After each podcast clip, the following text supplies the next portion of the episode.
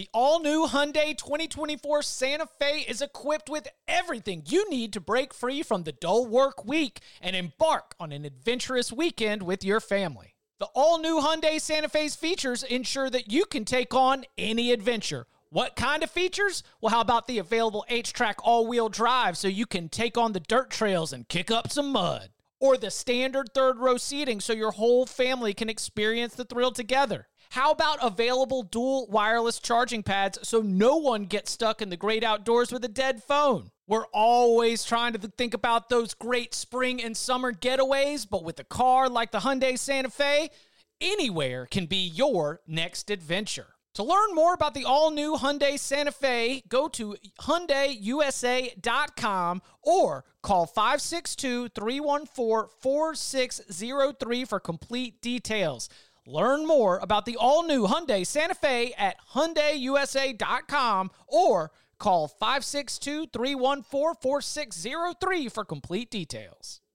To the house! This is unbelievable.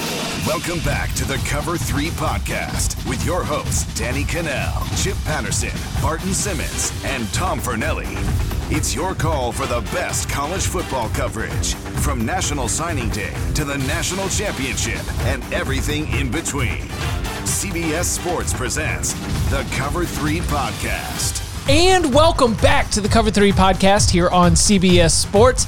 That's Barton Simmons. That's Tom Fornelli. I'm Chip Patterson. We're here. It's 12 11 a.m. on the East Coast. Week seven in the books. Lots to get to.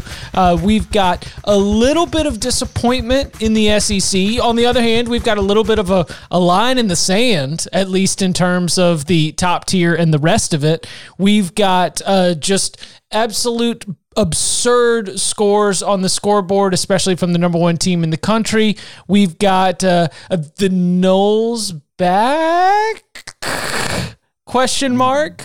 You know, maybe we can get into that more uh, on Monday when we do get our Noles to go. But I mean, I, I, feel like we should start uh, with the the SEC on CBS game of the week, the 8 p.m. Eastern time uh, primetime game, because uh, one of the things that was so exciting about this was on the pregame show for this game.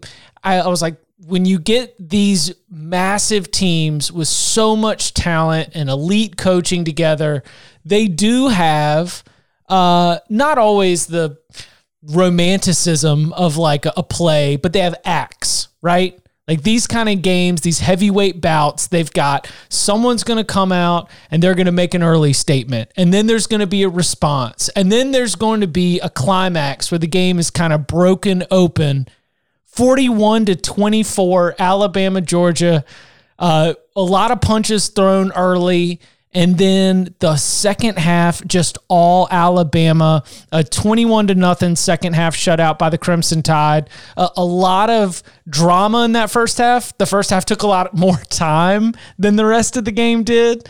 Uh, you know, like where where do y'all want to start with this one? Because there's I think that there's some granular stuff that's really interesting. I think there's some big picture stuff that probably I feel like my my opinions didn't really change about either one of these teams. But the matchup itself I'll say this I'll say it delivered. We hyped it up all week. I felt entertained by what we saw out of these two, yes, two still national championship contenders. Yeah, I mean, this is the game. In, a weird way, the game went a lot like what we expected it to, and we talked about on the podcast last week, and we talked about when we made it a lock infinity taking Alabama. It was just the overwhelming feeling that I think all four of us had was that over 60 minutes. I just don't see how Georgia can hang with Alabama with Stetson Bennett at quarterback. Mm-hmm. And that's exactly how it played out. They were able to hang around for the half. Hell, they had the lead at halftime, which Georgia seems to be great at doing against Alabama. And Bennett, while he wasn't playing well, Mac Jones really wasn't playing all that well either in the first half. And Bennett was making enough throws to keep Georgia in the game and to get them to lead. But then in the second half, the talent disparity between Mac Jones and Stetson Bennett became more and more apparent. Bennett turned the ball over a lot, was missing more throws than before. And I mean, he finished the night 18 of 40, 269, two touchdowns, three interceptions. Compare that to Mac Jones, who up against what's probably might be at worst the number two defense in the country, depending on how you feel about Clemson. It's one of the two best defenses in the country.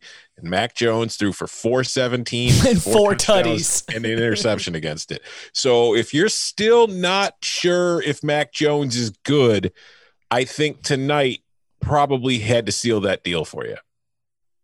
Feels like to me, you know, in the in like the presidential debates, uh, the primary debates, when there's like 13 candidates on the stage, right? And like, you know, the early debates, you know, you may have one of the candidates start out on the outside, the outer edges, and then each debate they kind of get a little bit further inside, and then by like the end of it, they're like in the front podium.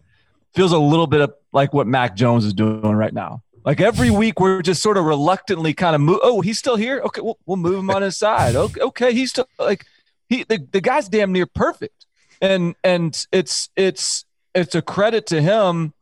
It's a credit to his his receivers. He is. I mean, shout out to um, Roger Sherman again. Ringer. I mean, listen, he's my boy. a lot of love on the cover three the last couple weeks. I, I, love Roger, man. That's my guy. I'm not not ashamed to do it. But what what was what was the gym this week? Uh, he he just posted up hit Mac Jones's stats. Um, this is a pretty simple one. You have to work too hard for this one. He's posted Mac Jones's stats uh, as compared to Tua, Jalen. Um, maybe it's right. Maybe I'm not even finding it now. So maybe it was somebody else.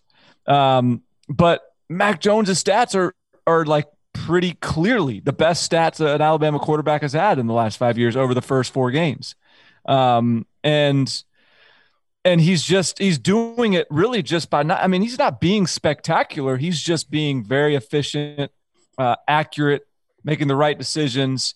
But and, and and all that said and i believe all that and i think mac jones has been a revelation and you know i was the guy that was sitting here saying you know the georgia game yeah, the Georgia game is going to be the, the the the sort of the moment where we find out if Mac Jones can be the guy for the rest of the year, or if, or if Bryce Bryce Young has to take over. Well, Mac Jones is going to be the guy the rest of the year, but and and and I, I thought the like you said, Tom, the quarterback differential there was critical, and it was kind of the difference, and the fact that Stetson Bennett really couldn't stretch the field with his arms, make those big throws, hit home runs. That was the difference. Um, but I think the reason that Mac Jones can do that in part is because of those wide receivers. And to me, that was like that was where I saw the difference in the game. It, like my eye was drawn more towards the difference at the receiver position than the difference at the quarterback position or anywhere else. And it wasn't that Georgia is is deficient at wide receiver. It's just that Alabama's got some damn killers out there. Like those dudes are are assassins. And I and and I I think this game is moving in a direction and has has it's arrived. Not moving, it's just arrived in in, in a spot where that is really important. You know, best team in the country last year.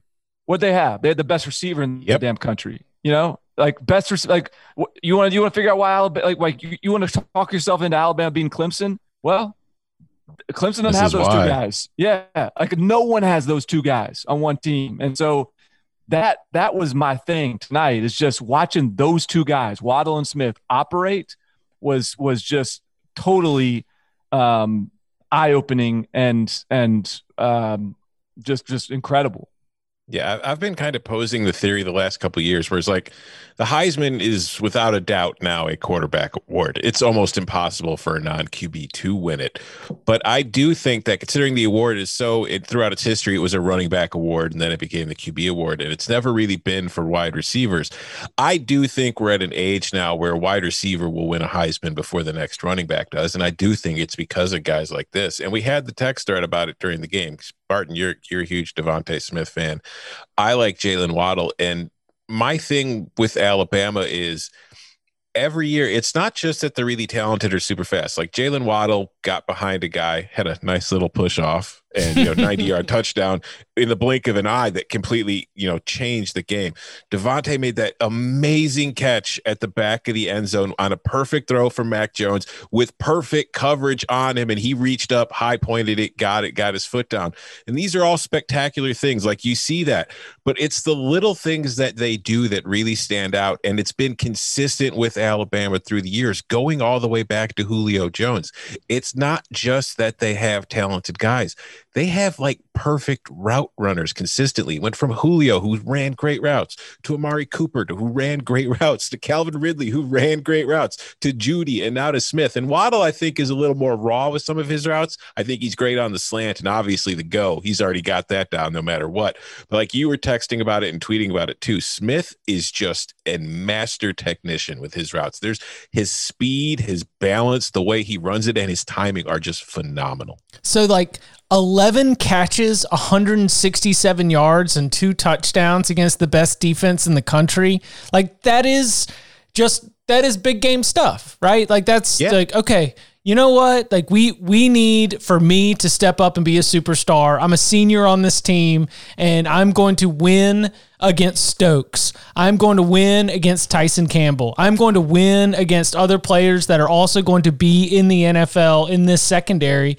And and DeVonta Smith just went out and got it, man. That's crazy stat line. 11 catches, 167 yards, two touchdowns. Stupid. And those were contested catches. Those Yeah. were that, that that's what's I mean, like it wasn't as if Georgia's defense wasn't awesome. And it wasn't as if he was just ripping those guys up. It was just when you're that good and and and the margin is so slim and thin, it you know, the better player just is making those plays, and he was the best player on the field. Um just just go back to the the fourth and 21 or whatever or the second and 21 whatever the play was where he caught the pass from Tua to, to score the touchdown because everybody sees that play from I believe like it's third and of 26. third and 26 all right Or so everyone's, everyone's 26 seeing that play like that. like watch DeVonta Smith at the beginning of that. If you can find the angle where it shows his release and the way and, and how effortlessly and fluid like he is in stacking that corner, it's I mean he's he's just a he's a freaking he's a freak man. He is an absolute freak show. 13 targets for those 11 catches for 167 yards. It's a pretty Uh, good Jerma- conversion rate. And, and, you know Jermaine Burton like Oh. provided Georgia with sort of their athletic boost that it needed, and he he flashed as a true freshman, um, and he had a good game. But you know there were some plays that Jermaine Burton couldn't make that DeVonta Smith makes, Mhm. and maybe Jermaine Burton will make those. But but I, I'm telling you, like it's it's weird to say it because we're so programmed to be like, oh, the game was won in the trenches, and oh, like look like defensive line, and the game is won at the receiver position tonight. That's what I uh, that's what I thought, anyways. Yeah, and speaking of receivers, um, like you, you mentioned Burton, who I think is somebody over like the last couple weeks is really showing that I feel like as this offense improves and moves forward, he's probably going to be that guy for the Georgia offense. But like George Pickens tonight was another kind of disappointing performance, and this is a guy that came in with so much. You know, he was a highly rated recruit. There's a lot of a lot of hype around him, a lot of promise with him. And this was just another night where I felt like he had a chance to, you know, really kind of assert himself, and he just came up short. Now it's not all on him because there were times where he was open, and quite frankly, Stetson Bennett missed him. It's just, it's it's getting to the point with Pickens that I feel like I, it's it's it's got to you know show up at some point. I don't know. It just it feels like it's missing still. I agree. Oh, you, I wonder if you could put some of that on Pat Surtain Jr., um, who I don't know. I, I think was on him most of the night, um, but it's because I, you know, for all the the big plays that took place, I didn't see a whole lot of those being taking place on Pat Surtain's watch. Uh, No, it was James Cook. I mean, it was like the when Georgia was successful offensively, it was throwing to tight ends and running backs. It wasn't, you know, getting those outside receivers, and and that's because Alabama's good at corner. I mean, it was it was playing out pretty close to the way that we had broken it down in some of our previews, where the weaknesses were going to be, you know, those outside linebacker positions. The weaknesses were going to be maybe at the safety position, and and those were places that Georgia hit. I mean, I I like again. I'm coming out of a game that Georgia lost 41 to 24, where it felt like Georgia could not uh, defend the wide receiver position. I still think Georgia's really good. I thought Yeah. they came in with a really, really good game plan, and I'm I'm coming out of it like even even more firmly believing that you know to to look at the AP poll for example, um, like one, two, and three, and then line, and then I, I think that you go for a little bit of a drop off from there. I do not. Georgia may lose again. It, it's college football. We've seen some wild stuff, but like man, that's that is still a very very solid team. I just thought that at a crucial point in that game, coming out of halftime, Bama just was able to separate itself. But I, I don't knock Georgia in my own mental power rankings from the way they played in this game. Yeah, Yeah, and, and they can still be Bama. yeah. Yeah, they Yeah, could. They could. Yeah. And that's what I was gonna say. I, I feel like maybe a lot of people won't want to hear this, but we could see this game two more times still this season because there's still a very good chance that they're going to meet in the SEC title game, and there's still a chance that they could meet again in the playoff afterward.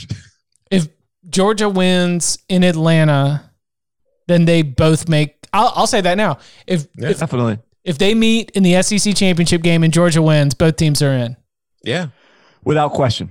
Like, well, I mean, well, I mean, you gotta that's- see. that if they both assumes- got, if they both that had three assumes- losses by then, right, right, right, right. That that assumes that they get there fairly unscathed. Um, but yeah, like I think if they get there the way in the in the kind of shape we think they're going to get there, then yeah, I think that the the Georgia win would mean both get in. Um, so it was funny because I guess some of it was just the way the game played out, especially with uh, Alabama really taking control in the third quarter. But Najee Harris had 152 yards and it felt quiet.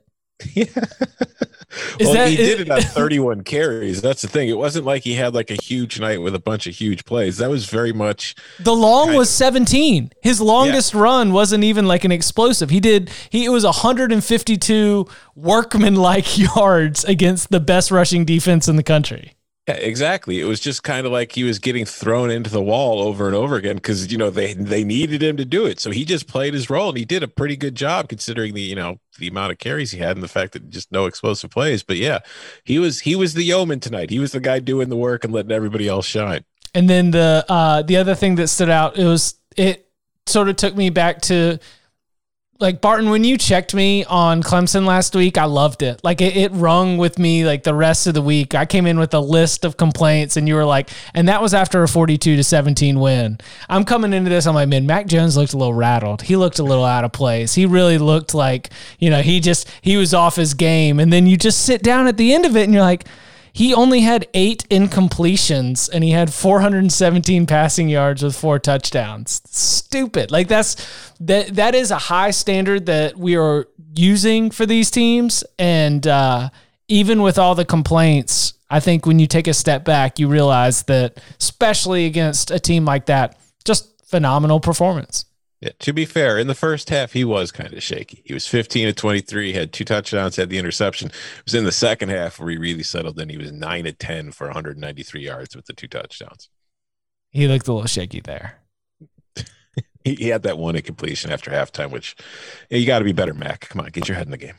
Couple So, well, w- w- Tom Tom sent out the bat signal on Twitter for JT Daniels. Yes. Oh yeah, we got we can't Uh, move on before we addressing that. I, it's wi- it's a little weird, and and I, I, I mean, obviously he's not he's just not physically ready, obviously, um, because he would he would. There's no there's no way he is not playing in a game like that over Stetson Bennett, and so I and that's why like when Stetson Bennett was throwing those interceptions, Kirby Smart was all like like positive poly. Oh like yeah, patting him on the butt. Be like, yeah, a lot Hey, of butt taps. listen, listen, listen, Stet, you got this. Come on, Stet, get back on out Like- there.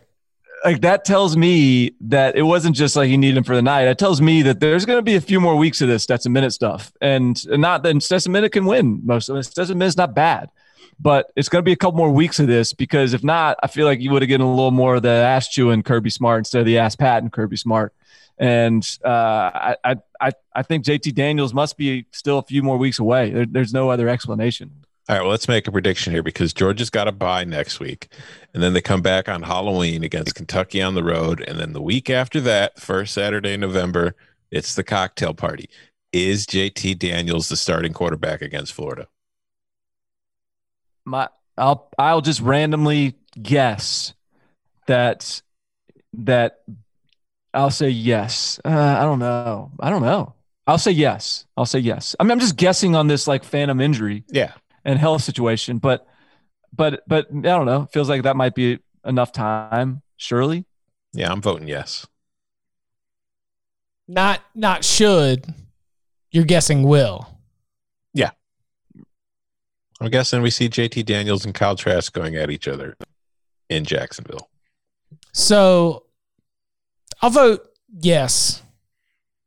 But I think that Stetson Bennett can beat Florida. Of course, the wrinkle here being that Florida's defense is Florida's defense. Yes. Right. It's just a, a game of uh, of pretty big magnitude, and you're going to need to. You basically just need to warm up JT Daniels. And okay, so I'll throw this in for Stetson Bennett. Is there something to be said for the fact that in the framework of this offense, as it's been running so far, that Stetson Bennett, he's not a dual threat, but he's like a one and a half threat? you know, like he he they do use him. He at least takes off. He gets some first downs on the ground. He will take off and run a little bit. He scares me out of the pocket though. Well, if like he throws for sure. Yeah, like he made one great throw rolling to his right, but most of his throws, I feel like when he's on the run, have a lot of a hope and prayer to him that I just don't think Georgia really wants to see. So, Chip, your question is Is there something to be said for the fact that he can just sort of like move a little bit on the outside? Yeah, as Basically. as opposed to like still recovering. Like if you're not medically cleared until recently, Uh, I I see what you're saying. yeah, As like opposed to JT Daniels, if, if he's if, as opposed to a potentially very stationary JT Daniels. Is that what Yes. you're getting at? yes, I got you. the idea Um, that you're you're you are giving up some uh, downfield passing ability to JT Daniels for the ability to extend the play a little bit or at least scoot for a first down on third and five. Well, I also think you need you're like there's probably the idea that just JT Daniels is coming off a serious injury. I'm sure a he isn't anxious to get on the field before he's ready, and, I, I'm sure Georgia is probably thinking about this from a you know let's let's let's take care of our quarterback for the next year or two, um, instead of just getting him out there and getting him re- re-injured again. I think he starts for Kentucky. but I think Stetson Bennett, to, uh, to your point, I think Stetson Bennett's just sort of he's like out there, just kind of a survivor, scrapping and clawing for everything he gets. I mean, You and- know, he'll and listen- for a little bit, he'll, he'll throw a little out route, like, but Kentucky's a little tough, man. Kentucky will get after the quarterback. Like that's a that's that's a tough uh that's a tough spot to be able to send. You're going to send JT Daniels out there at Kroger Field asking for a buy one get one win? Are you kidding me? It's no a bye week. It's a bye week. I know, I know. Tough, tough, tough spot. All right. Uh anything else from uh the big game of the week? Where else do y'all want to go? Where where do where, where do you want to point your attention? What's burning on your mind as we sit here at this uh at this late hour on Saturday night? Well, I You know- think it's I think it's only fair. I think it's that, that we go to the next biggest news of the day. Dan Mullen? The, I mean, it's, it's the I mean that's not where I was going, but but if that's hey, that, All right, that Dan- Dan the Mullen- biggest news of the day. Dan Mullen admitted that he had COVID. Okay. Now we're on. Okay. Check. on to the next. Your boys, Chip. Your boys. The Tar In Heels? the ACC, the Tar Heels, Mm. knocked off by Mike Norvell and Jordan Travis and those pesky Seminoles. They're back, man. Is that is that your lingering thought though? Because if, if Florida State had poured it on and if they'd run that up to like a 40 let's see, it was 31, it was let's see, 24. Like if they had run that up to 45 to 10 as the final or 45 to 14, I think you're coming out of that game being like, I'll tell you what, man, Florida State might have figured some things out. But No, there were some like that. there were some tight butts. And like, I mean, like like Tallahassee is not quite COVID station Texas, but like you know there was a lot of people in those stands with tight tight butts as North Carolina is charging down 31 to 28 at the end of the game in the final minute. And like fourth quarter, Sam Howell had entered the group chat and like thrown a couple touchdown passes in the second half that had kind of gotten things going in the right direction. I 100% uh, credit that to the the like mental like Florida State has like even if it's just North Carolina, but it's like a top five opponent in town, like snaps your attention. And North Carolina is a top five opponent. Like, ain't no way you should trust North Carolina. I mean, my over failed, but you heard me be like, I'm I'm not trusting North Carolina as a two touchdown favorite in Tallahassee. Are you kidding me? And they fell into a 17 nothing hole. Like it it very, very quickly. So I'm I, I think that North Carolina is the 15th best team in the country, along with about 10 other teams that are the 15th best team in the country. And they got got, man. They got they got exposed a little bit. That defense, young, inexperienced, Jordan Travis, dual threat, getting it going. I don't, I don't really have a, a a wildly different opinion about North Carolina. I thought Sam Howell played a little poorly.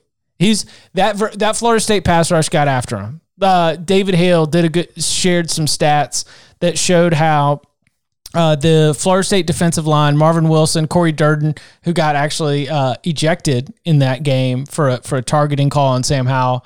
Uh, you know, Josh Kaindoh. Josh Kaindoh plays linebacker or defensive end. I guess he's like D a end. D end. Okay, yeah. edge player. Um, like we looked at that personnel and we were like, I tell you what, Florida State's going to be nasty up front. They're going to be able to really cause some problems. And statistically, they have not been all that great through the season. I thought they did a good job. And maybe that is North Carolina's weakness on the offensive line that was exposed a little bit. And that was part of it. But I thought that, uh, you know, top five team goes down. I swear. I mean, am I sounding like a Tar Heel apologist? Did y'all watch the same game I did? I did, and I had two feelings. Mostly, I mean, it's like the first half, I was like, "Hey, Florida State might be back," and then the second half, I was like, "Yeah, Florida State's back because it's back to looking really mediocre, not all good." You know, they didn't score a single point in the second half. My my impressions of North Carolina. My concern with that team is like, yeah, it's it's ranked number five. I don't think any of us ever considered it to be like a real number five team. It's like you said, Chip, there's like what 10, 15, fifth best teams in the Yeah. country right now. They were default number five. Yeah. But I, I think like when I watch them on offense, particularly with Sam Howell, I do think that they're they're a little too reliant on just chucking the ball up and hoping their guy can jump up and get it. And I think that there was a lot of that in their offense tonight. And you know, it works. It works often enough for them to, you know, get move the ball down the field and get points. It's just that's not a very efficient kind of reliable steady way to play and i think that you know when you come up against decent defenses or better teams that's that's going to be a problem for him and i think that was kind of a problem for him tonight because i mean they lost to florida state and florida state deserves credit because they were able to run the ball pretty well and florida state overall did average 7.9 yards per play. But i mean like we're talking I, I saw tweets about how florida state has solved its quarterback situation and jordan travis he rushed for 107 yards on 16 carries had two touchdowns but just passing wise he was 8 of 19 for 191 yards with a touchdown and an interception i'm just there thinking if that is the solved if the quarterback situation has been solved with jordan travis i'm, I'm not sure we're going to see too many more wins from the seminoles this year I thought that uh, so against Virginia Tech, North Carolina just runs the ball. So it's not their only thing. Florida State just did a really, really good job of shutting down that Javonte Williams, Michael Carter rushing attack and forcing a lot of third and eights, third and nines, which are just going to be Sam Howell dropping back, panicky under pressure, doing a lot of chucking. So I, he does panic doesn't he yeah, he's he was not it was it was not Sam Howell's best game for sure. Barton, what do you think? Well, I just think that this is like there's go. This is why you don't give up. Like why you don't just start writing off a coach when he has a bad loss early in his tenure, and he'll have more bad losses. Like this Florida State team is not all of a sudden now going to be good. Um, they're going to have some more bad losses this year, but for this this coaching staff is, you know, they're just figuring it out. They're they're working through this stuff as they go, and both teams are trying. You know, both teams practice, and like everybody has all season hard. conditioning. you know, like the you don't just you know. So I think that this is just one of those games that yeah, you know, Florida State's probably not a better team than North Carolina right now, but they got them tonight, and uh, you know, I, I think um, I th- I think that it's part of the process for Florida State, and it's a it's a good sign, um, but it's not it, it's not a it's not a, a statement of any sort, one way or the other. I don't think.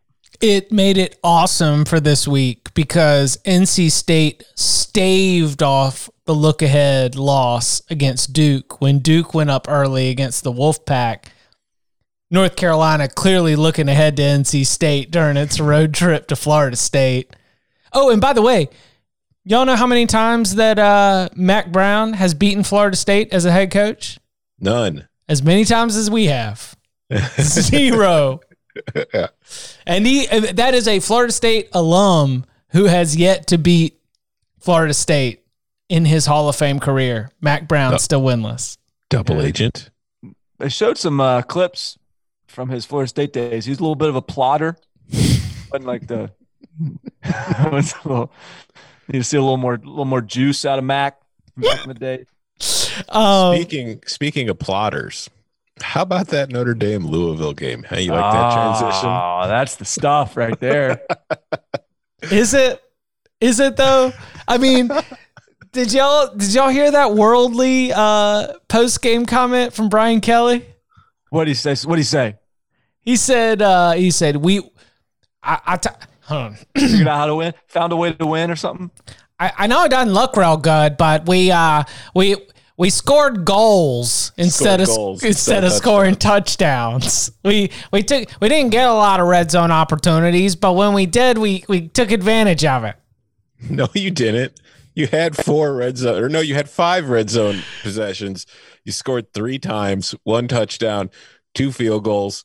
Once you went for it on fourth down, you, you ran a fake and it got stuffed. Although, like, you know, I guess the fifth red zone possession was at the very end of the game, so that one didn't count. But yeah, no, We I had- scored goals. What the hell, Brian Kelly? Brian Kelly, big soccer fan. Big I soccer- mean, I'm not going to hold that against him. Yeah. He loves he loves the football. Tell you what, in that in that sense, five of their seven drives ended In inside goals. the twenty. Yeah, in, in in in the red zone. And they got 12 Uh, points. 12 points. But it was such a weird game. Like I watched it off and on, but the box score is kind of kind of wild. Like each team only had seven drives. no Yeah. turnovers, right? It was a turnover free game that ended 12 to 7. The best thing about this game, because I had to live blog it for CBS, the best thing about this game was that the clock rarely stopped and it was That over game was very cooking, quickly. man. Oh, was- that game was like done it was the in no time. grace. It was the saving grace of this game because it was just, it was an ugly football game. I mean, it's on the one hand, like my concern going into the game, like I thought Louisville was going to cover this spread simply because it's like, you know, I know Notre, Notre Dame's defense has been good, but it hasn't really faced a decent offense yet. So I don't know how, you know, how legit those stats are. They did a pretty good job of shutting down the Louisville offense, particularly, you know, Tutu Atwell. They didn't really let get there was no big plays from him. His longest play was 13 yards. Javian Hawkins had one long run of 28 yards, but other than that, they really bottled him in. So I felt like defensively, this was a very good performance for Notre Dame that bodes well for them going forward. But you know, offensively, I just I still do not see it. I just don't see this as a team that can compete offensively with the elite teams. It's kind of like a junior Georgia in that fact, where I feel like, okay, I believe in the defense now, but I don't believe in Ian Book. I think Kyren Williams is good, and I think Kyren Williams has a chance to be very special, but Ian Book reminds me a lot of like a senior Bo Nix at times. And he made one great play on a third and eight. He scrambled, nobody was open because Louisville in the red zone, what they were doing was they were literally they were just rushing three and dropping eight guys back and seeing if Ian Book could figure out a way to beat that zone and to see if Notre Dame had any receivers that could, you know, find space and get open. And they really weren't doing it. Like the, the, the three man rush got there twice for sacks to end possessions and in field goals. But the third time, Ian just kind of tucked it and took off running. And then when he got the first down at the first down marker, he broke a tackle along the sidelines, kind of tiptoed, kept his balance for another five yards, and dove for the goal line. It was a spectacular play. And it was that kind of play that I think makes people like Notre Dame fans and the coaching staff say that's our guy. That that's the dude we have. It's just I don't think he makes those plays often enough, or I think there are too many other plays in between that just aren't good enough. Because I mean he was 11 and 19 for 106 yards passing. And it's just, it's like that. You can't beat Clemson playing like that. You can't get to the playoff and beat anybody once you get there playing like that. If you can convince yourself that this Notre Dame team is like a contender to beat Clemson, then you are are like a legit outside the box thinker. And I respect the hell out of the way you could twist that mind up because this is I don't this is a problem right now. We've got a problem on our hands. If you're if you're pinning your hopes on the the the you know Clemson's losses, you're coming from Notre Dame because I mean I'll, I'll give Notre Dame this. I think anytime you, like I don't think I, I don't I bet you Brian Kelly and that in the in the staff you know cookout after the game. I bet they're not. I bet they're not sitting there on there disappointed. I bet they I bet they feel like they they they found a game plan that worked. They won the way they had to win. You know what? We grinded this one out. Like we ran the clock. We knew what we had to do. Like let's keep that offense off the field. I think they thought. I think they figured out a way to win this one, and a win's a win's a win. Um, I just don't know that they have shown a a side of them that is capable of beating Clemson. I think they've shown a way. They, they've shown they're capable of beating. They might be the fourth best team that we've seen this year. Like of the 76 teams out there, they might be fourth. They might be. That's a large gap. yeah. But but they yeah, exactly. But they ain't anywhere close to the other three. Um and, and, and, and they're probably ahead of North Carolina and those other teams that are at 15. Where it's mm-hmm. like mm-hmm. one through three, Notre Dame's at 10, and then there's like 10 teams at 15. Yeah, and going back to what we were talking about earlier, partner, you're saying how like the receiver position is yep. becoming one of the more important positions. They just they don't have anything at their. I mean, not I don't want that's probably unfair. It's not that they don't have anything. It's just it's hard to look at that group of receivers through four games that they've played now and determine who the guy is because nobody's really stepped up to be that guy yet. Yeah, I'm, I agree. Did y'all see Clemson hung 73 on the board against uh, an actual cross division conference foe and had their starters pulled after the first drive of the third quarter? That all these coaches are out here bemoaning that we lost our FCS game and we lost these non conference games, which were so important to program building because of the live game reps that we get for our twos and our threes. And Clemson just did it to their damn cross division rival. Are you kidding me? They they brought out the fridge package and got Nyles Pinckney a touchdown. And he danced. Dabo Swinney got in his ass on the sideline, said, act like you've been there before. And Nyles Pinckney said, I haven't. Did I I saw two plays from this game because I mean it was it was over re- like it was seven to seven and then the next thing you knew it was like fifty two to seven or whatever it was at halftime. Did Clemson really put its punter at QB? Yes. Will Spiers was in there at quarterback. I don't know what's up with uh, DJ Uiagalelei. Hey, Barton, is that close? Yeah, that that's you hit it, man. Okay. Um, but but the, but if but if DJ wasn't playing, then where's Taisun Phommachanh? No, he came in second. Two two for okay, six. So he played. Yards. Yeah, yeah, yeah. All right, all right. yeah. He came in second and uh, played okay, you know, but that was uh that was the big surprise was that when it because the game had already gotten even more out of hand than it was at 52 to 7 at halftime you know then you decided to go to number three and number three was not Uiagalelei. so uh, that's what put the punter in as the uh, the quarterback you know i i listen we the thing that was impressive to me was uh ej williams flashed just a little bit uh, Frank Ladson still still struggling, still coming along, still figuring it out. Joseph Ngata still probably not quite there, but uh, a Jew a Jew. Is that how we're doing it? It's just dropping just right there. I believe it's a Joe, a Joe. A Joe a Joe, dude. That guy's gonna be a problem. He like the the wide receiver room at Clemson is set until 2023 minimum. Story on him is I think he wears like four XL gloves or something crazy like that. I mean, they th- they threw him screen passes. They hit him in the back of the end zone. Like it, it was bananas early in the game. Uh, it was nothing but Amari Rogers and Travis Etienne. Like that is the go to right now. Like Clemson gets stuck in third and long. Give the ball Travis Etienne. Let him shed tacklers. Let him make some make a play after the catch. Uh, give it to Amari Rogers, somebody who can, uh, you know, make a play after the catch. Like that is when they are in tight positions against the lead opponents. That is going to be what they're going to do. But that game, the rest of the way was like, oh snap! This is uh, they've they've they've still got freaks all the way down the roster. Here's a question for you because you, you brought him up. Travis Etienne, only only 44 yards on 11 carries. Should we be worried?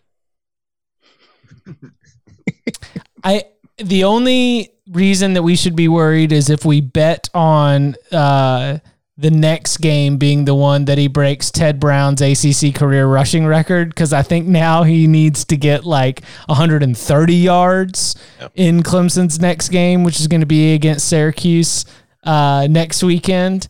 Though, Yeah, I- yikes, Clemson against Syracuse. Who wants to set the line right now? 38 and a half? But Anybody? where is it though? Is it in? Is it at Clemson or is it in the dome? It's Death Valley, baby. Oh, oh, uh, no reason to watch. After what Syracuse did in terms of the ground attack against Liberty, with Liberty's top running back out, I'm going to say Travis Etienne gets that ACC rushing record next week. Uh, yeah. I mean, if he plays more than a half again, Oh, that's a problem. He may not need a second half. I mean, Trevor Lawrence had five passing touchdowns at halftime. he had 400 yards. Trevor Lawrence, he's he is he is quickly becoming like the can't miss NFL prospect of all time. Like there's there's no there's no doubts about him. He's taken his game to another level, and it was already really high level. Um, like uh, uh, tank for Trevor. Like that's you should absolutely tank for Trevor, whoever you I are. can't, Like, I can't wait until like the pre-draft process where it becomes well. Well, I mean, do we really know he was never tested? Like, how do we know he's going to stand up under pressure? I don't know what they're gonna say. Like they got to figure out something, but I don't know what they're gonna say. I don't know if I can trust that hair. I don't know. Have we ever talked about that here on the podcast? Because that's the what I truly for a long time I did not know that, and then maybe three or four years ago, uh, a, a coach named Steve Logan, I don't know, former ECU coach who went on to be uh, offensive coordinator, I think at Boston College when Matt Ryan was there. He was you know offensive uh, coach or quarterbacks coach for the Jacksonville Jaguars for a little bit. Did some NFL Europe, but he was the first person to enlighten me to like, well, you've got to put something negative because the card for every single one of these prospects when you're scouting them has like a section for positives and a section for negatives. So you just you have to put something like that is your job. If you're to leave it empty, then you're not doing your job. And that is one of the reasons that we get some of these bananas negatives on can't miss prospects like Trevor Lawrence. It's just because scouts have to find something to nitpick. They're little like they're not trying to feed the media. It is just the job to put something in that blank. Hey, Good do you- luck. uh, do you guys want to um have a seat over there on the couch and snuggle up under a blanket put your slippers on put the fire on pour yourself a cup of hot tea and and settle into gus malzahn hot seat season Hold on. We'll go, we'll get into how long it's going to take for Hugh Freeze to be hired at the new head coach at Auburn. After this, next. The perfect combination of versatile athleisure and training apparel has arrived. Thanks to the visionary minds of New Balance, Clutch Athletics and Rich Paul, the designs reflect the heart of the athlete and the spirit of the community. With rising defensive football stars Will Anderson and Chase Young on the roster, Clutch Athletics brings the best innovative gear to all athletes, giving them style and performance on and off the field. Learn more and purchase Clutch Athletics at newbalance.com. Robert Half research indicates 9 out of 10 hiring managers are having difficulty hiring. If you have open roles, chances are you're feeling this too. That's why you need Robert Half. Our specialized recruiting professionals engage with our proprietary AI to connect businesses of all sizes with highly skilled talent in finance and accounting, technology, marketing and creative, legal, and administrative and customer support. At Robert Half, we know talent. Visit RobertHalf.com today. So Auburn, like, there's one one of the things that I looked at for tomorrow's top 25 today was the idea that uh, the SEC has dropped all of its middle class, right? Like it's it's Yeah. got those teams I mentioned at the at the beginning, but you know Mississippi State flirts up there, drops out. LSU starts at the top, drops out. Um, you know Kentucky in there, and like Kentucky could be back, but like Tennessee drops out. But Auburn was this team that like never, no one really like bailed on Auburn until today.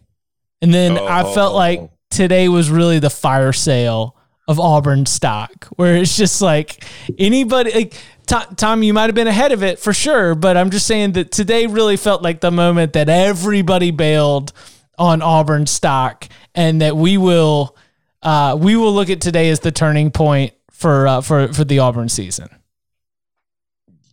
Yeah, I mean, I I was, I I guess I I guess I could agree in that I was on today as far as being convinced of it. I do like the last couple weeks I've mentioned it as like I've got a sneaking suspicion this team is just bad, and I think today is was like the clincher for me. It's just like what is there? Tank Bigsby's good. Tank Bigsby's going to be good, but what is there looking at this Auburn team right now when you're watching it play? What's the one thing besides Bigsby and maybe besides Seth Williams that makes you feel optimistic about the future of the team? And I guess Seth Williams can't really make you feel that optimistic about the future because he'll be gone. But like, what is there with this roster where you're like, okay, no, they'll be fine They'll be fine this year. You're saying? this year, next year, at any point they're going to be like, okay, no, they're going to be competing for the West again here.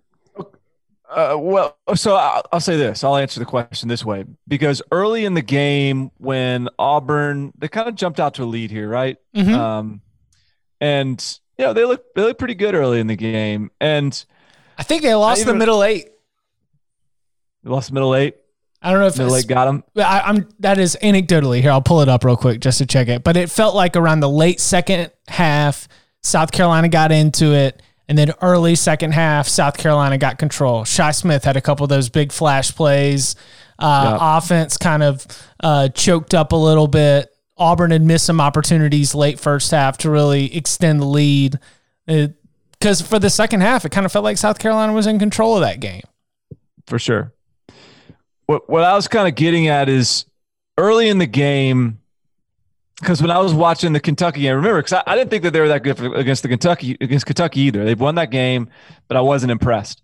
And and yet I I did leave that Kentucky game optimistic. I was like, well, the defense is gonna get better. The defensive line is gonna grow up.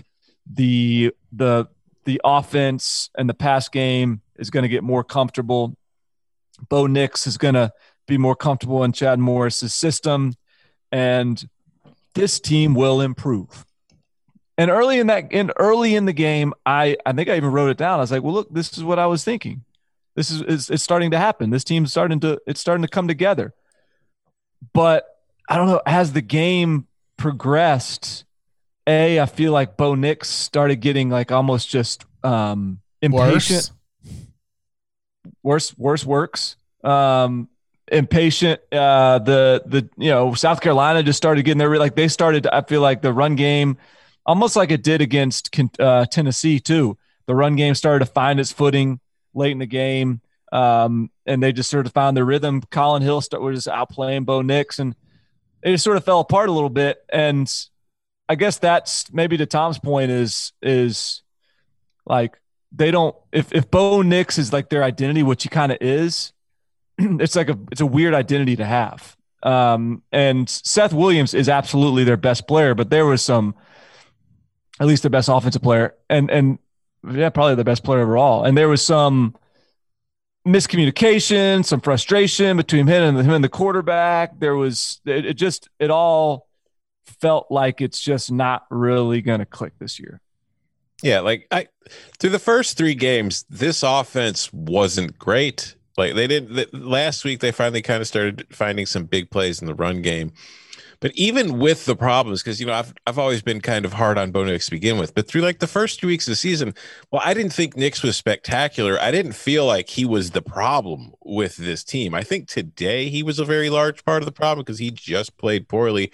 But I don't know if that's the result of him just having a bad game or kind of like what you're saying, Barton, where frustration's kind of settling in and he's starting to feel like he has to do it all on his own and make things happen. Because like particularly at the end of the game, I I don't know what he was thinking on like those last two plays on the third down scramble and then what he was doing on fourth down. It's just I that, that, to me feels like felt like a quarterback who thought he had to do too much and didn't trust his teammates and might not even have trusted the plays his coaches were calling him. And you said there was there was frustration. There was like a little bit of scuffle of him between him and Williams getting in each other's face and yelling at each other on the sideline there. And then Chad Morris was trying to calm him down and he was looking pretty frustrated dealing with Chad Morris. It's just optically, there's not a lot to like about or feel good about if you're an Auburn fan right now. It all crumbled in the red zone. Every single time that Auburn got into a scoring opportunity, they blew it. Like and and that's where the game ended up being decided.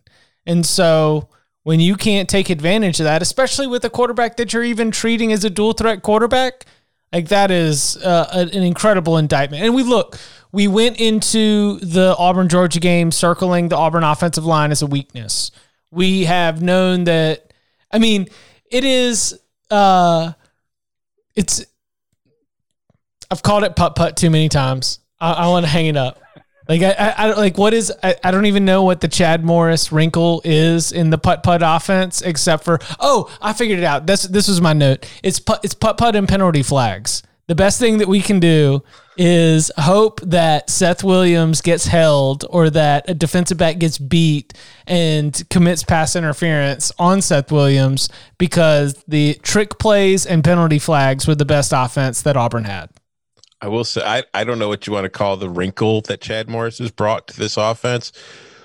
But I think just looking at the box score, I think the one thing Chad Morris might want to reconsider is if Bo Nix is my quarterback, I don't want to have him throwing 47 passes in a game. 24 for thought. 47 for 272 yards, one touchdown, three interceptions. Bo Nix is not somebody who should be dropping back to pass 50 times a game when I was uh, I, I, wrote so you you mentioned Liberty, you know, kick the teeth in Syracuse, and no no surprise there. That was that was one of my locks, and the in in the aftermath of that game, I wrote that um, Hugh Freeze will be considered. Not that he should. I wasn't like lobbying for him. I was just saying like the reality is this. Um, whatever his flaws may be, he will be soon a strong candidate for big time college football jobs, uh, probably SEC jobs.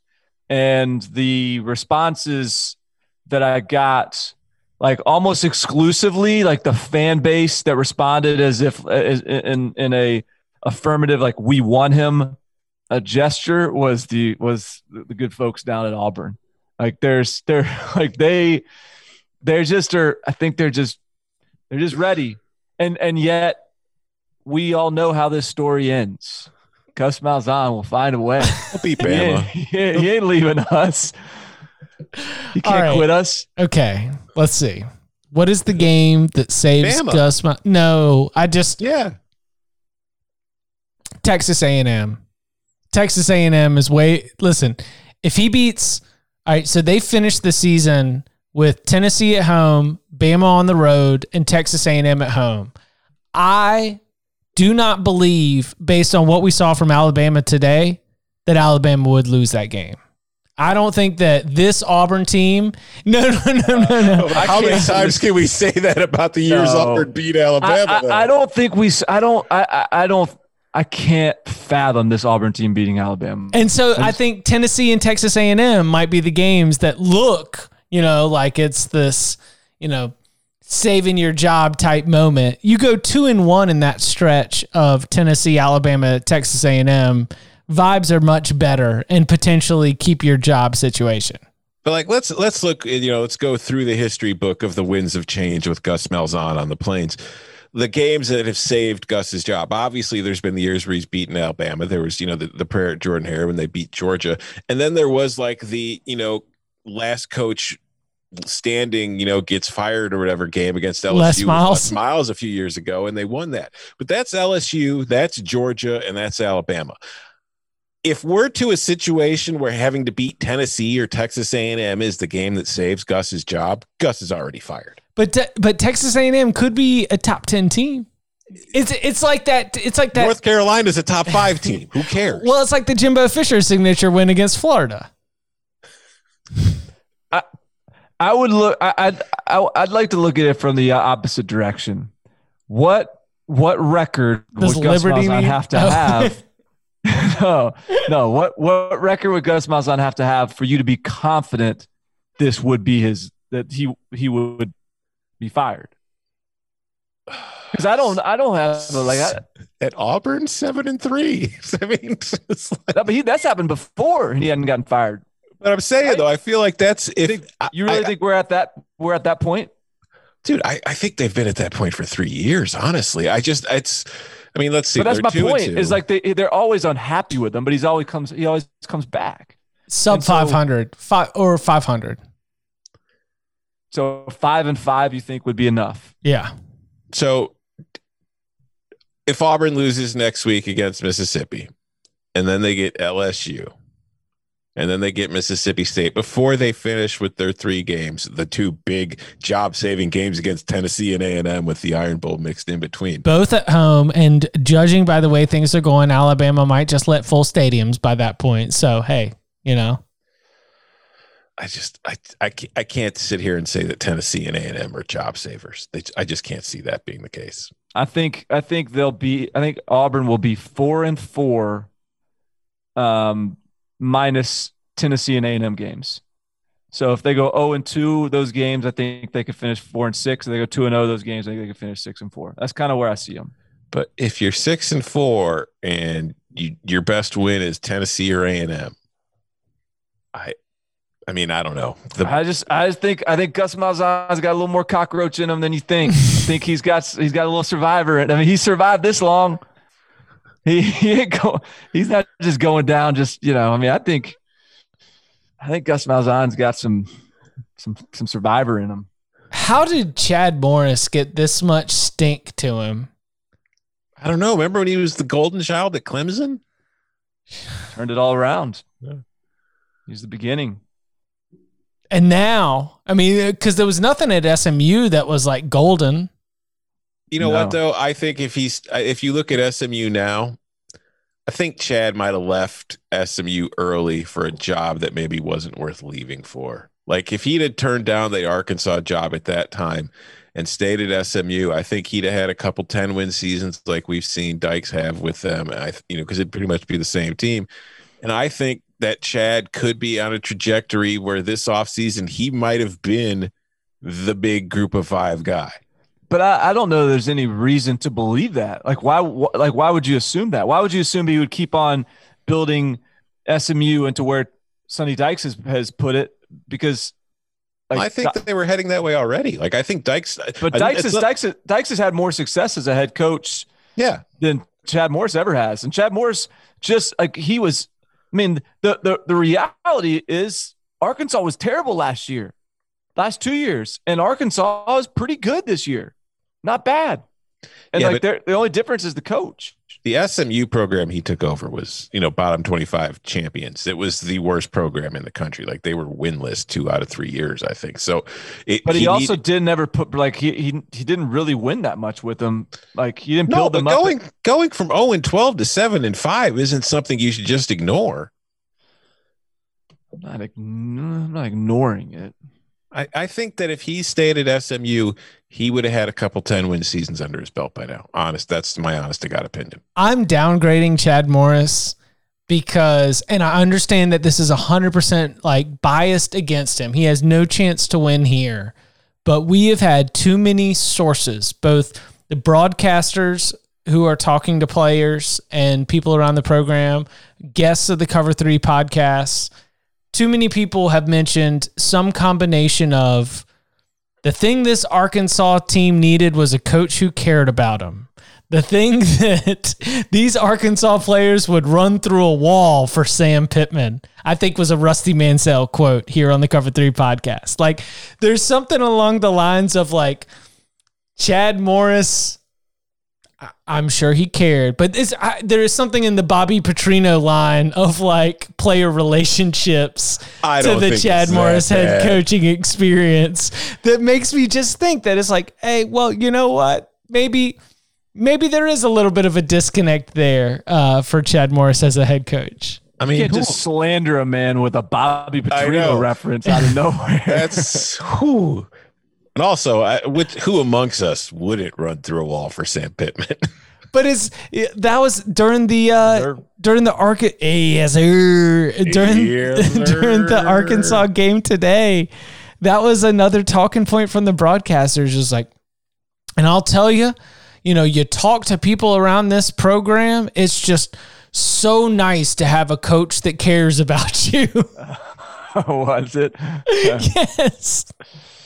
Like that's and and this is you know as as Arkansas is in total control, like up twenty to nothing against Ole Miss. Like they've they've already gotten into their bag with the the full program turnaround. Like, can you believe this program only has two already has two wins against SEC opponents? They went all these years without them.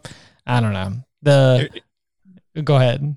to, to transition to talking about Arkansas's win, are we sure that like I mean, do we know for a fact that Texas A&M is better than Arkansas? Like, are- is there an argument to be made that Arkansas is the second best team in the SEC West right now? Yes, there is an argument. I will listen to it. When the line is set for Texas A&M and Arkansas, and Texas A&M is a favorite, I will take Arkansas. Yeah, that's what I'm thinking too. Right? Riding with Feleipe, baby.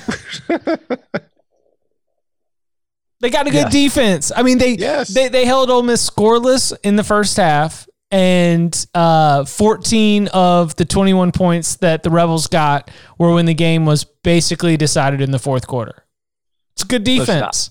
I, I don't need convincing on Arkansas. I, I'm the one that sat here like preseason and was sitting here like saying like, well, this player's good. This player's good. This player's good. This player's good. Like, why are we? Why do we think this team can't be good? And and yet like here they are, and they're they're like even better than maybe I even like had hoped they would be. Um, but We talked about 0 and 20 for Arkansas and Vanderbilt, mm-hmm.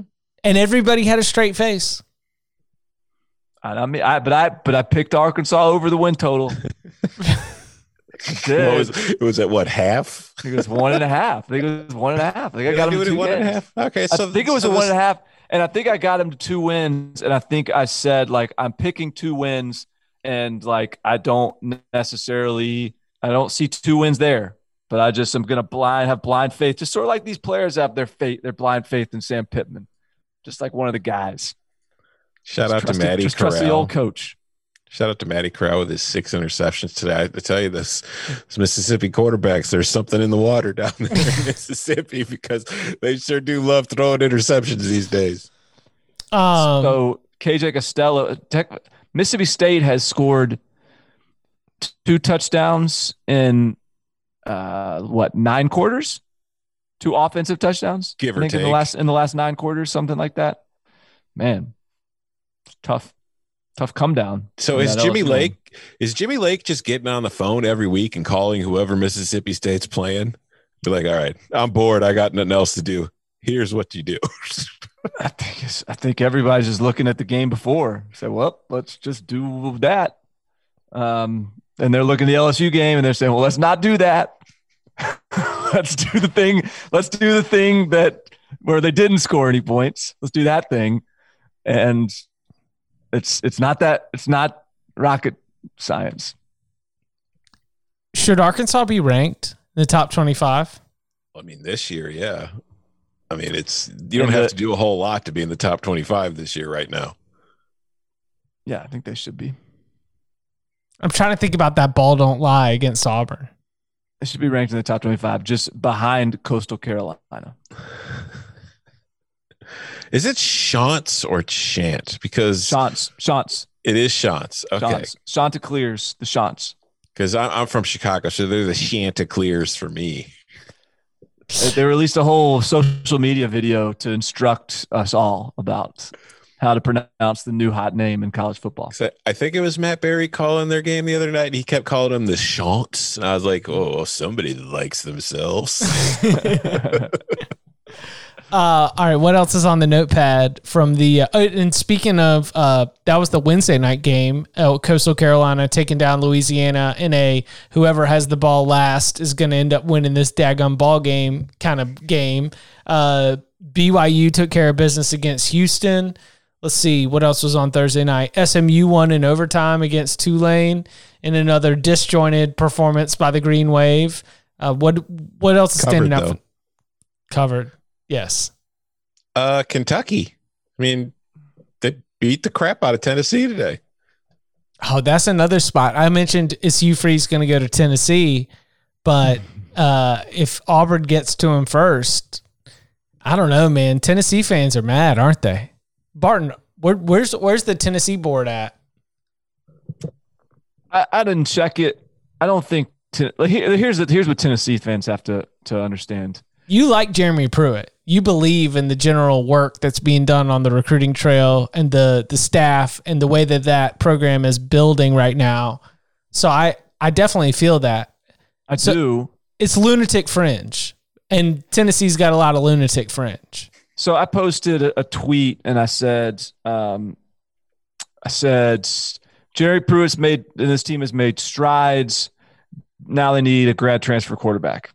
And not, not I'm not saying like it was like some, you know, bananas like group of crazies that started hitting me up, but you know, a couple Tennessee fans in my mentions being like, "Oh, what are you talking about? Like, did you watch the game?"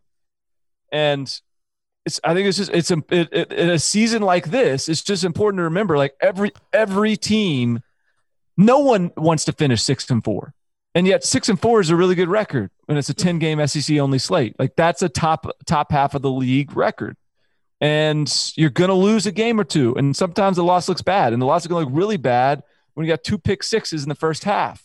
And Tom and I both, without the knowledge of each other, realized like made the mistake of betting Tennessee at halftime. And what what I failed and and the the thing I failed to take into account, I don't know how you feel about it, Tom, but the thing that I that I where I missed on that bet, because when you look at the first half stats, ten, like Tennessee was like overwhelmingly uh, in favor of the yardage, and that makes sense because you know Kentucky lost two possessions by returning t- pick six for touchdowns, but like yards per play looked good, and and Tennessee running the ball looked good, and especially late in the in the first half, Tennessee just started just like pounding the rock and looked Mhm. like okay, like this is what it's going to be.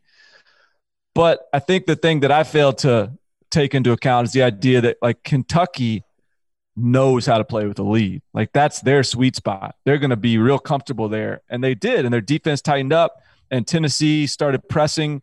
And Tennessee doesn't have a good quarterback right now. They don't have anybody to choose from. And they can't do anything that's risky. And so that's sort of a problem right now. And I don't know how good this offense would be at at like being I, I'm not going to like sit here and say that if they had if, if if they had some I don't know, just trade like for Collin Hill or someone that's just sort of competent, then that would make a world of difference. But it is certainly a problem right now, and I think that that's that's the number one thing they need to address. It, it's the weak spot. And I mean, Jarrett Guarantano, 14 to 21 for 88 yards and, and two pick sixes. It's like uh, Sheesh. what's I think the most damning part of it too was because Guarantano, after the second pick six, got benched. JT Shrout comes in, throws one pass, it's picked off. So now Tennessee's like last three passes have been picked off, and Guarantano's back in. And I think Pruitt said like the reason, like he he said he didn't bench Guarantano, he just wanted him to get he wanted to give him a series off to catch his breath because his head was spinning.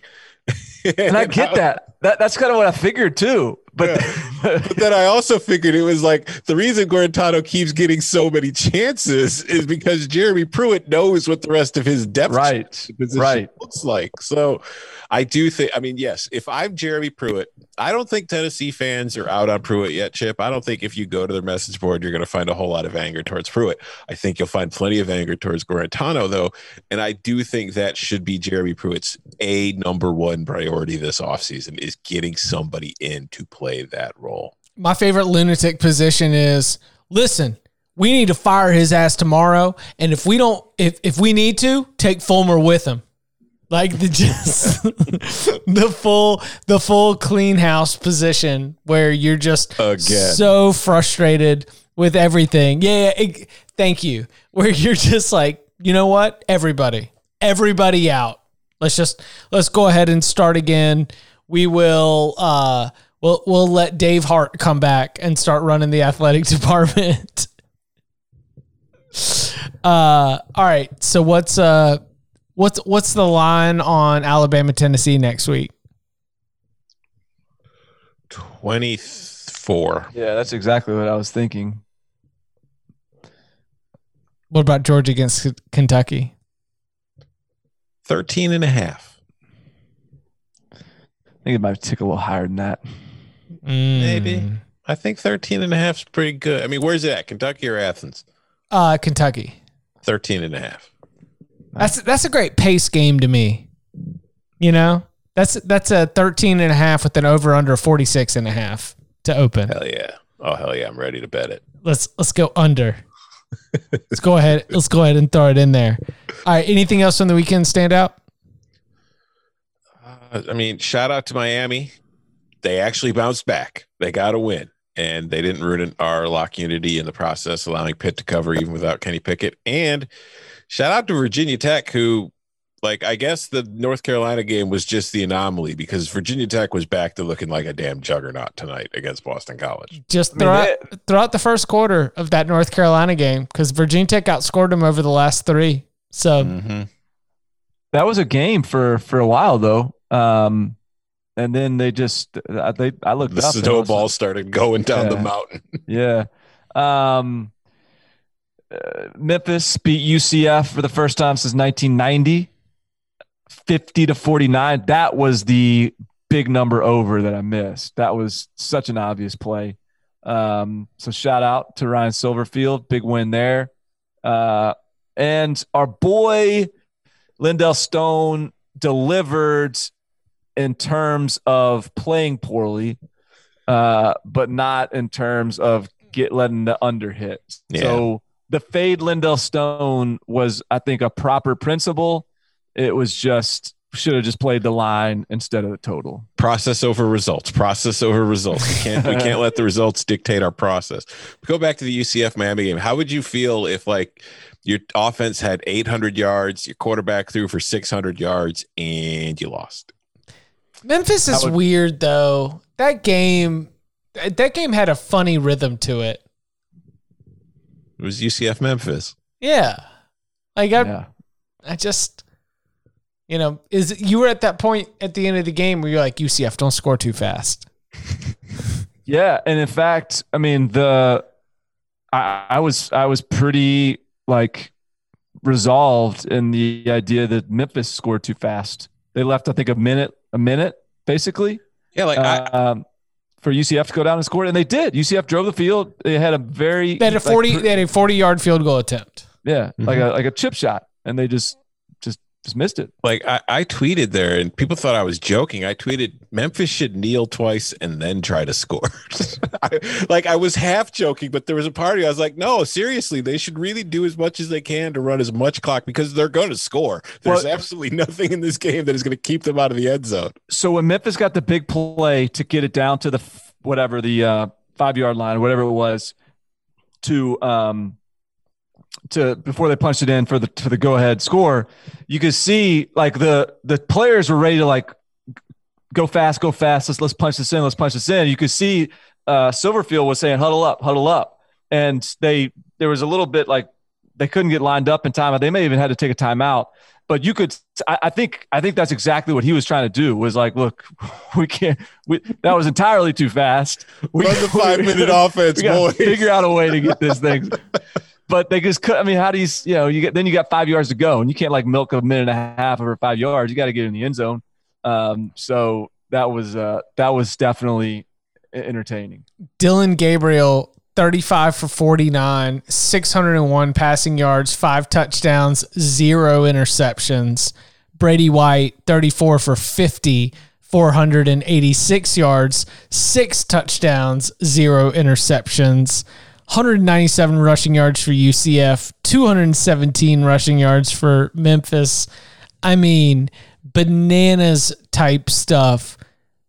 But that, I mean, even those statistics, like the, y'all see the uh y'all see the kicker try and start a fight with the guy who came over and uh Oh, you gonna put that on the kicker? I don't know who that was on. I mean, no, because the kicker was over there getting cons- like uh, consoled by his his special teams boys. And you know those special teams guys, like they don't hang out with anybody else. They're just over there in the corner at practice, just like doing their own thing. And then like the, the dude comes over, like I don't know who it was, but he was a skill player. And you know that guy's never talked to those special teams guys like once in his life. And he comes over and just gets into the kicker, and then all three of the special teams guys come at the other guy, and and it, it's a fight. I, I can look. I have I have had kickers on my team before, and I like we had one year there was a um a kicker that was uh, like a barefoot kicker, and Was this 1945? exactly exactly. and so when he when he would miss a kick, like he missed a game when he kicked, and I was and like the poor guy's just trying to win the game. But like when you miss a kick, a game winning kick, and like we've just worked our whole this whole this whole sixty minutes and you get your one chance and just do your job or, or just put the damn shoe on. Like at least wear a shoe. Like if you're gonna go try to kick this game winning field goal and miss it without a shoe on like that's not i'm not gonna like so i understand the emotion of being really pissed off at a kicker.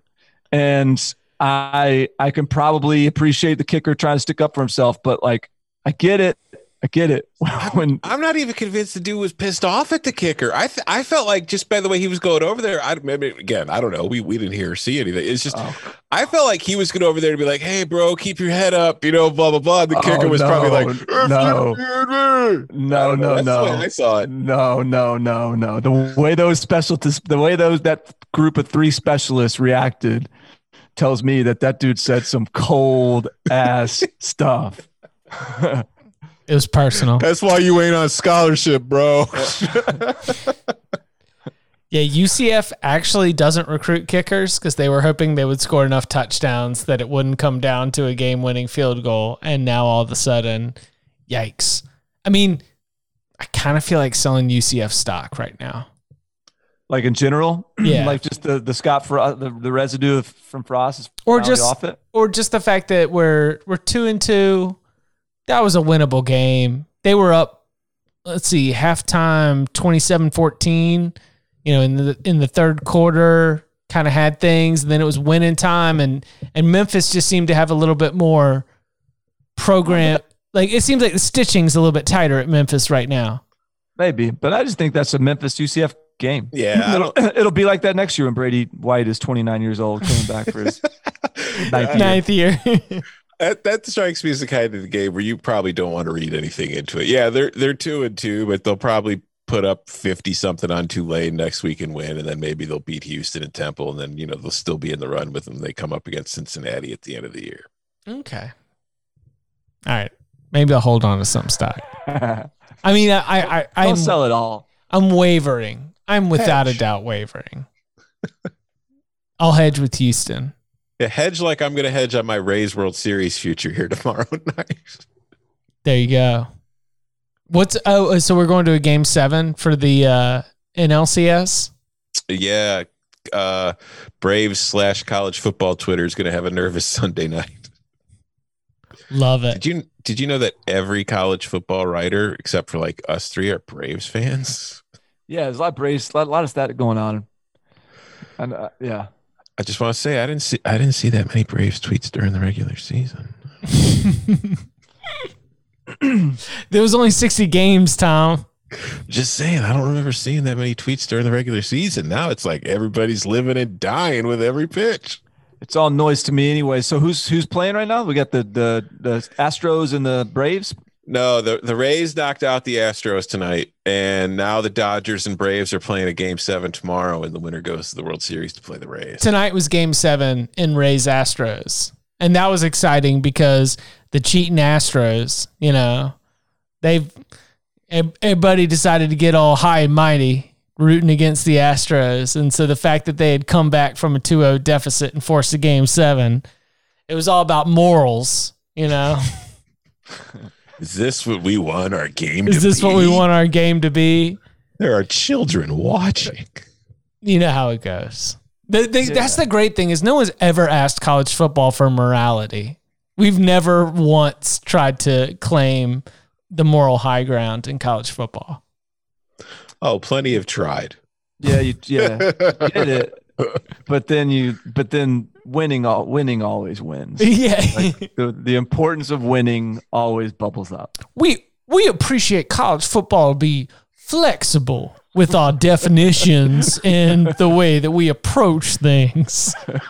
We always like a little bit of wiggle room in the way that we do things. I'm just picturing like you like like bushy eyebrowed and like hair coming out of your ears saying that just like old college guy. Oh, we just thought the computers had a few too many votes in the process. and now we've got the selection committee. So that's how it goes. Uh, all right. We will be back on Monday. We've got an absolutely loaded week. We've got our Big Ten East win totals. We've got our Big Ten West win totals. We've got our locks, and that is in addition to our Monday show. So, the best thing that you can do is subscribe to the podcast wherever you get your podcasts. Subscribe on YouTube, youtube.com slash cover three. That's how you get the multi platform excellence. You can follow him on Twitter at Tom Fornelli. You can follow him at Barton Simmons. You can follow me at Chip underscore Patterson. Gentlemen, thank you very much. Thank you. Got a lot of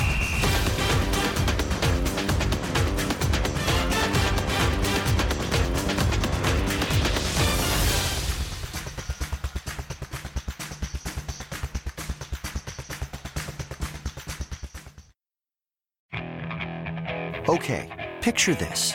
It's Friday afternoon when a thought hits you.